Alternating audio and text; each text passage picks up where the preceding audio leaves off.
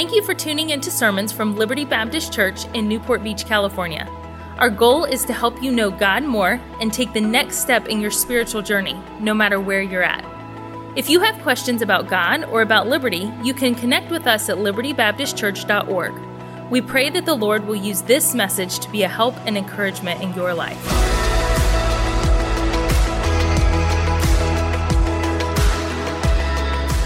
Take your Bibles, if you will, please, and turn with me to the New Testament book of First John. In the New Testament, there are four books named John, and I'm John. It's going to work out for me. I'll find it. The first John you come to is a gospel. The next set of Johns you come to are numbered one, two, and three. They're toward the book of Revelation. If you get to the book of the Revelation, turn left and then you'll find it, okay? First John, and I want you to go to chapter 3. I am grateful to be here. It's good to be with my friend, Brother Thompson, and I am grateful for his ministry. I told him yesterday how proud I am of the work that he is doing here for the cause of Christ. Yesterday, I got to fellowship with you, Baptist code word for eat. But I enjoyed your spirit even more than your food. I just felt like I was at home, that you're my people, that I, I felt that you loved God. And truthfully, the way you fellowshipped with each other and you made all of us feel welcome, it's like I knew you chose God like I chose God. And because of my choice to worship God and your choice to worship God, we found fellowship. And that is special, that you can go all the way across the country and find your people. Com- the, church, the community for which I always seek is God's people, church, the church crowd. Why? Because God's people are the best people. So I've talked for about 90 seconds. If you haven't found First John now, fake it. Just open anywhere. No one will judge you at all, all right? First John chapter number 3. 1 John 3 is a beautiful picture of what love does in our lives. We're nothing without God's love. We're, in fact, even in your own life, if you've discovered love in a human relationship with your spouse, and it's like you realize love makes you do dumb stuff right? I mean, you want her attention, so what are you going to do? Well, I'm going to do this. I'll drive across the country just to deliver her a rose, and then she'll know I love her. Or you do other things and you, you just say, that was crazy. Why did we do that? Well, it's we do that in the name of love. When you look at God's love and what He did for us, we get a great description in verse 1. Watch what it says. Behold, this is both a command to stop and look at. And it's also something worthy of our attention. So the Bible reads Behold, what manner of love the Father hath bestowed upon us. You say, what does that mean? What manner of love? Well, just think about it. God, who spoke the world into existence, made mankind mankind messed up, and God still made provision for man to be adopted into, for his, eh, for, into his forever family. That's powerful. You say, why would he do that? That's what John was writing about. Behold, stop, look at it. It's a command. Take notice of. Behold, what manner of love the Father hath bestowed upon us. Watch now. It says that we should be called the sons of God. That's what he did. When Christ demonstrated his love to us, he made us in his family. You say, Well, I'm a girl, not a guy. The sons of God, take it as children. He adopted us. What an amazing thing. You say, Well, how do I get adopted? How do I get into this forever family? It's always been the same, all the way from the very beginning. It's my faith in Christ of what He did for me that allows me to believe on Him, and then I get adopted. I get redeemed. That is, He paid the price to release me from bondage. I get justified. He declares me legally righteous. I'm put into His family. And you say, Why would He do that? Love. When you're loved like that, love makes you do stuff too. Behold, what manner of love the Father hath bestowed upon us that we, we should be called the sons of God. Therefore, the world knoweth us not because it knew him not. Verse 2 Beloved, what a great term. I'm in the family. Beloved, now are we the sons of God, and it doth not yet appear what we shall be. But we know that when he shall appear, we shall be like him, for we shall see him as he is. What a great thought. The fact is is that he loves me. He's coming for me and I will be like him. That's powerful. And that's what love does. Bible says in verse 3, every man that hath this hope in him. Love does produce hope, doesn't it? It builds a confidence in us to say, This isn't it. The best is yet to come for the believer. The best is yet to be. What we have here is wonderful. Yes, it seems like it's decaying, but it's all part of the plan. But one day, He is coming for me. And because I believed in Him, not because I'm a preacher, not because I'm a missionary, just because I believed in Him, He put me in His family. And when He did that, He's coming back for me and he's given me a home. You say, that sounds like the best deal ever. It is. It is the best deal ever.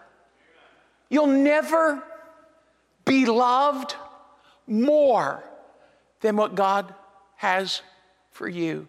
He loves you more than anyone else. You say, well, what about these places overseas and, well, and around the corner in Irvine, but what about these places overseas that these missionaries are going, they, those missionaries must love those people. And in part, that's true. But why do missionaries go? Because they love God. People will always disappoint you. If, if, if anyone in ministry goes to, uh, where, where's Mozambique sitting? Just raise your hand because they left. they couldn't take preaching, so they left. Kim's, Irvine, God's called you to go there. And if you go to Irvine because you love the people, about 10 minutes into Friday afternoon traffic, you're not going to love people. You're going to have lots of thoughts about people, but none of them are love. But if you go to Irvine because you love God, then that love for God will never change. It can't change. Look what he did for you. Behold, what manner of love the Father hath bestowed upon us that we should be called the sons of God. And now he's sending you to Irvine. Why? Because they need the gospel there. Why would you go? Because you love him. You say, well, is that what it takes really to be involved in missions? If you're going to do anything, you better understand how much God loves you and because he loves you, the manner of love, this great, amazing concept that he would take dirty, rotten, filthy sinners and say to them, Yes, yes, yes, all of that's true, but I love them. And then we get that love. What does that make us want to do? Well, I want you to go further because I'm reading these verses to you and you're not listening fast enough. So I'm going to skip ahead a few verses, all right? So we can make sure I to get to the point that I'd, I'd like to share with you to, this morning. But First John chapter 3, Behold, what manner of love the Father has given unto us that we should be called the sons of God. Therefore, the world knoweth us not because it knew him not. There's a difference between us and the world, those who've accepted Christ and not. Verse 3 Every man that hath this hope in him purify himself, even as he is pure. The hope of who Christ is and his coming changes me on the inside. That word purify, wow, what an idea. That idea is to say, if God loves me that much, I want to please Him. My wife Kim and I have been married for 37 years, and, and in those 37 years that we've been married, she's made me a better man. Why? Because she loves me. And because she loves me, I want to do the stuff that pleases her. And this is what it is in the, the, divine sense that God loves us so much, it ought to change us. Verse 3 that purifieth himself with that hope that to say, He loves me, He's coming for me, the, He is my Savior. So as we continue on, I want you to jump down to verse 13, keeping in mind the distinction or the difference uh, between the world and us. Marvel not my brethren, verse 13, marvel not, don't be surprised, marvel not if the world hates you. If we spend all of our time trying to get the world to love us, you don't understand the real problem. The world is going to hate us. All we do is present Christ. All we do is show the world the love of Christ. That's what we do. You say, well, we want them to like us. They're, they're not going to like us until they convert. They're not going to be pleased with us and everything. Why? Because your light reminds them of their darkness. Your love reminds them of their hatred. And so what we have to do is say, what's my motive here? What's my why? Why would I demonstrate the love of Christ? Because he loved me. Note further in verse, 13, verse 14. We know that we have passed from death unto life because we love the brethren. You say, is that really true? Well, it's in the Bible. I'd say it's pretty true. You say, well, there's a lot of people in this world I don't like. Join the, join the list, yeah. There's a lot of people you're not going to like, but you're required to love everybody. You say, but if you knew this person, yes, there are some people in this world that when you go to love them or hug them, it's like hugging a porcupine. You are going to get stuck no matter what you do. Why? Because there are people just like that. But our job is not to evaluate what's wrong with them. Our job is to take the love of Christ that He gave to us and show it to other people. Don't be surprised if the world hates you. Furthermore, the distinction, the way that I can know, the way that you can know somebody has passed from team darkness to team light, death unto life, the way we know that is by the way they love one another. Could we have another standard? No, because one, this one is really simple and it's really hard because there are people who are hard to love. But our job is to love everybody. Keep going because I haven't even got to big point number one and I have 17 big points. But I looked in the back of your notebooks. You guys have a full page for Sunday morning, and I felt obligated to give you enough stuff to fill up that page. We don't want to waste paper. Keep going, verse 15. Whosoever hateth his brother is a murderer. You know that no murderer hath eternal life abiding in him. Wow. I grew up, I have five brothers and sisters. Let's say there were a few days that they were a challenge for me and this verse, right? Because, like, I just want to strangle them. If you grew up with siblings, you get that. But he's saying that the distinction is we can't hate, we have to love. Love influences our lives. My, I was called into missions early. I went to the mission field when I was 20. I was unmarried. My wife and I were engaged, but it would be six more months before we married. And I tell you, phone calls were like $5 a minute. So we didn't do the phone call, we did letter writing.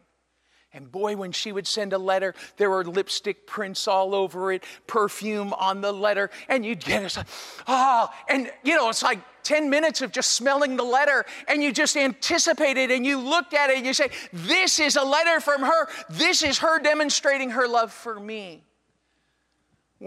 When I say to you, the marker of love is not the letters that we send, nor the fragrance of our life, but rather it is that we love the people around us. You say, that's hard. I know. But it's what God wants. He loves me, and He expects me to love. That love ought to have some sort of influence in my life. Verse 16 hereby perceive. That is such a great word. Perceive. It's that idea of saying, ah, I get it now. So, hereby perceive we the love of God. How do we hit, hit that moment of saying, Ah, I get his love? Remember, we started in verse 1 Behold, what manner of love the Father hath given unto us. And now we get to 16, and he says, This is your aha moment about the love of God. That his love for me should influence me so greatly that it should change me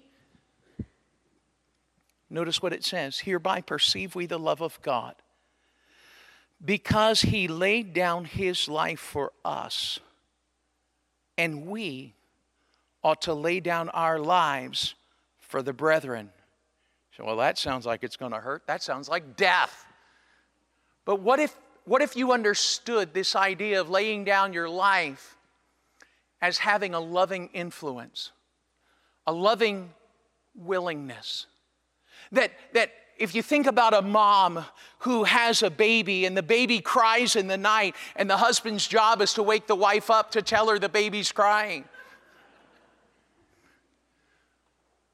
But what if you understood the real moment of the mom doesn't need to be awoken by the husband? The mom heard the baby's cry. And mom pulls out her time card and says, I've already put 40 in with this kid this week. I'm not going. No mom does that. What do moms do? They crawl out of bed, they go find the baby, and they anticipate what the baby's needs are, and we call that a loving willingness.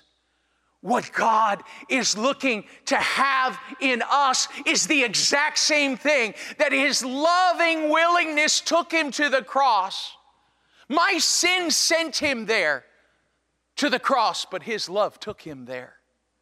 And that loving willingness that was in him to go to the cross for me must be the loving willingness that I must have for the world around me. Hereby perceive we the love of God. What does it say? Verse 16. Because he laid down his life for us, and we ought to lay down. So his loving willingness ought to be seen in me. So, my question this morning, before I get started preaching, this is just introduction. My question is Does God see a loving willingness in you when it comes to the world that doesn't know Him?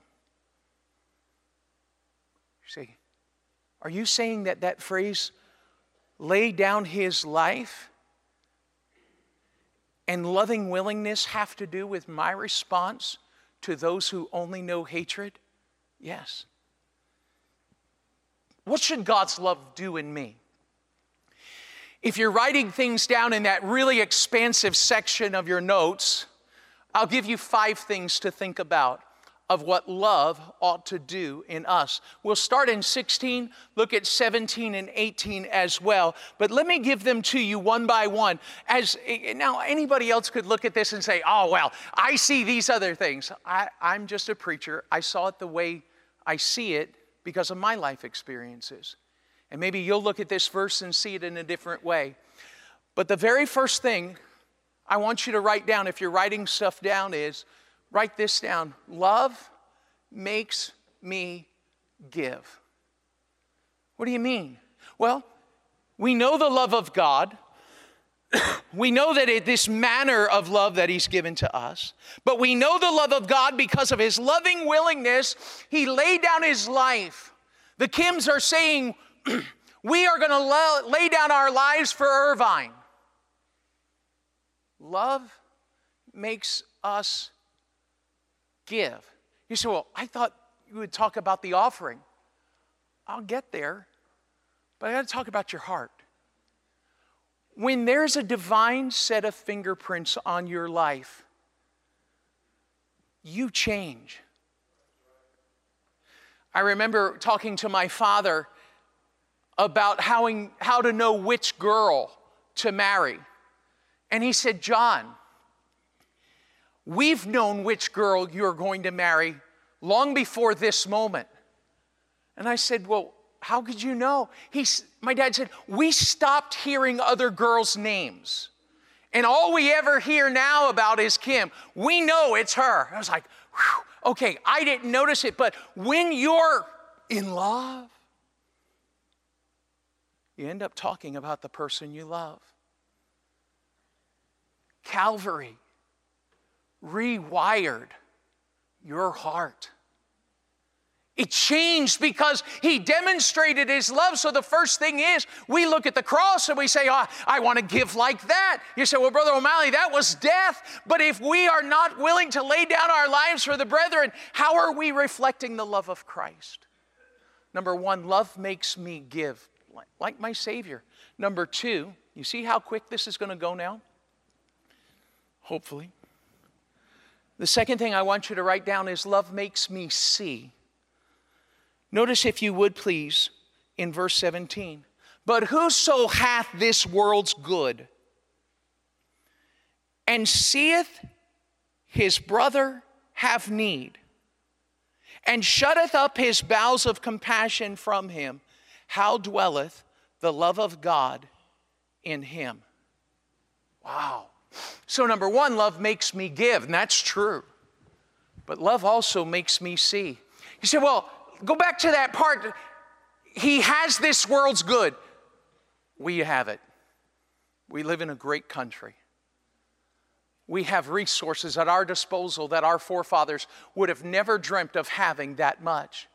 We are the land of opportunity. Many people leave their homeland just to come here, to struggle to make it, just for the sheer opportunity that our country provides. This is a great place. We have this world's good. But this is what I need you to have the opportunity to understand.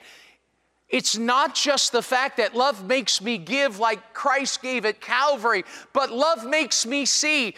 You, your county, Orange County, you could go to six homes, you could go to 10 homes in this county. And of those 10 homes, only four of them will claim to be religious. You say, are you saying six homes out of 10 in our county will have no religious affiliation? Yes, it's exactly what I'm saying. But you have to see them. They're not just little irritators for you in traffic, they're not just pesky people that are clogging up your streets. These are not people that are just saying, well, they're just ruining our whole area. No, love makes you see them. When you realize you can't bring the gospel to the wrong address in this county. You can't. Six in 10 will claim no religious affiliation. That's significant. You are the field, you are the missionaries. You say, Well, I thought you're supposed to be talking to us about foreign lands. You'll never get the foreign land missionary unless you get the homeland missionary straight in your mind.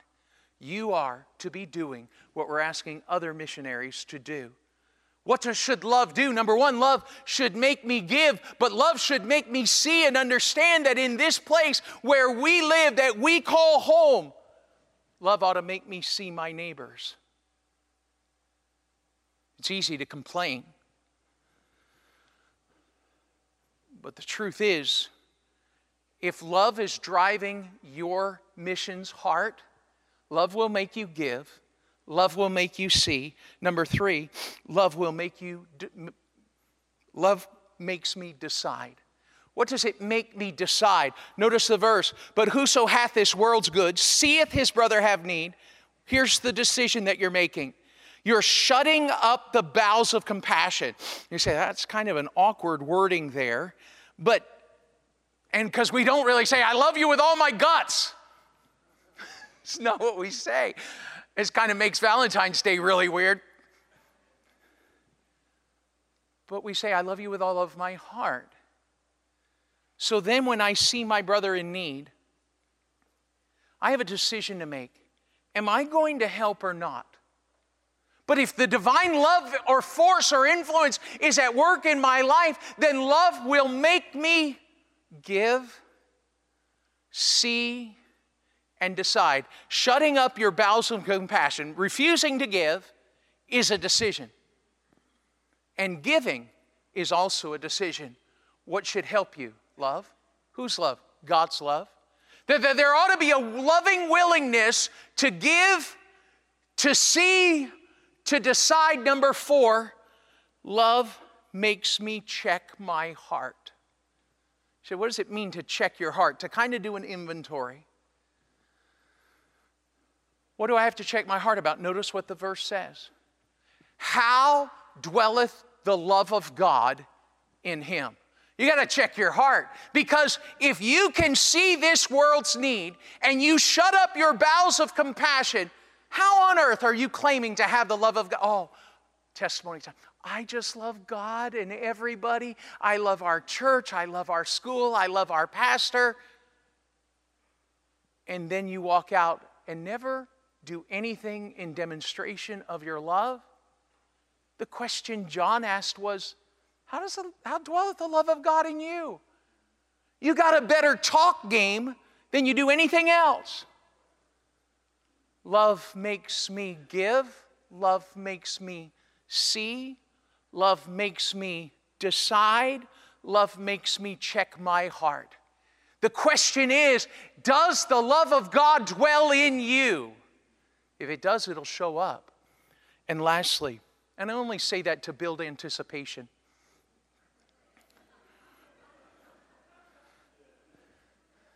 It's a concept.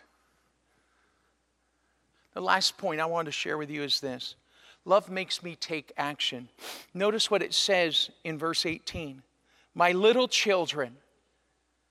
It's kind of like the same phrase he used in verse 2 beloved my little children, let us not love in word, neither in tongue, but in deed and in truth.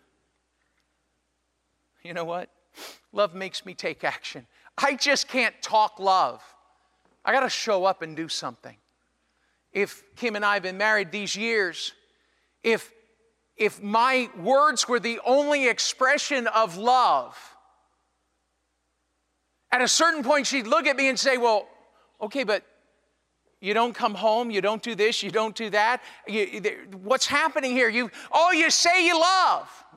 This is about the same as coming to church. Ah, I love the singing. I love the songs. I love the music. I love the specials. I, I, I love everything.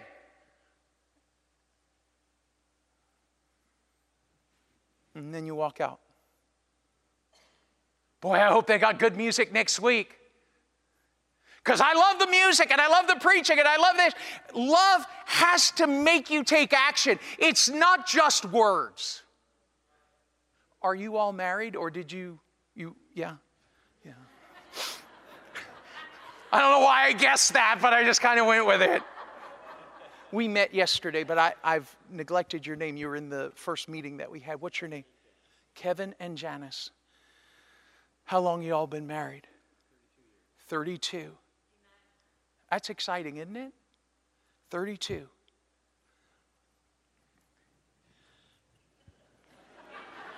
Stop. I'm union. I get a break right now.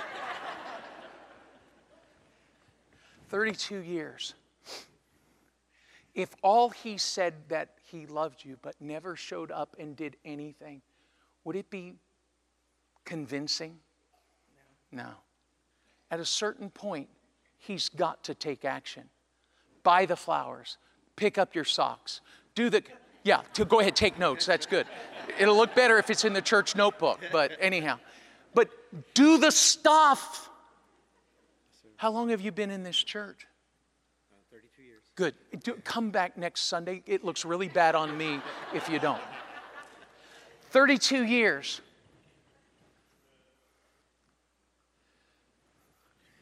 If you've been here that long, there ought to be stuff you're doing.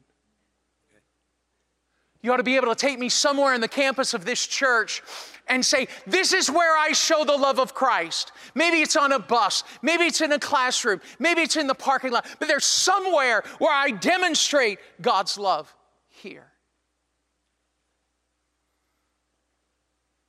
Love makes you take action. Would you stand with me?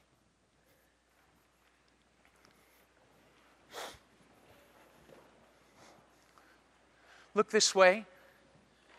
Do you realize that this stewardship commitment card, the missions commitment card that you got today, is the intersection of all five points? Love makes me give. Love makes me see. Love makes me decide. Love makes me check my heart. And love makes me te- take action. It's you on a card. It's really cool that it worked out that it was red and love and all of that, but this is, this is how we do it here. Oh, I love those missionaries. Love makes you see. Love makes you give. Love makes you decide. Love makes you check your heart. Love makes you take action. Thank you for listening to Messages from Liberty. Tune in next week for more Bible teaching or subscribe on iTunes to stay up to date with our current series.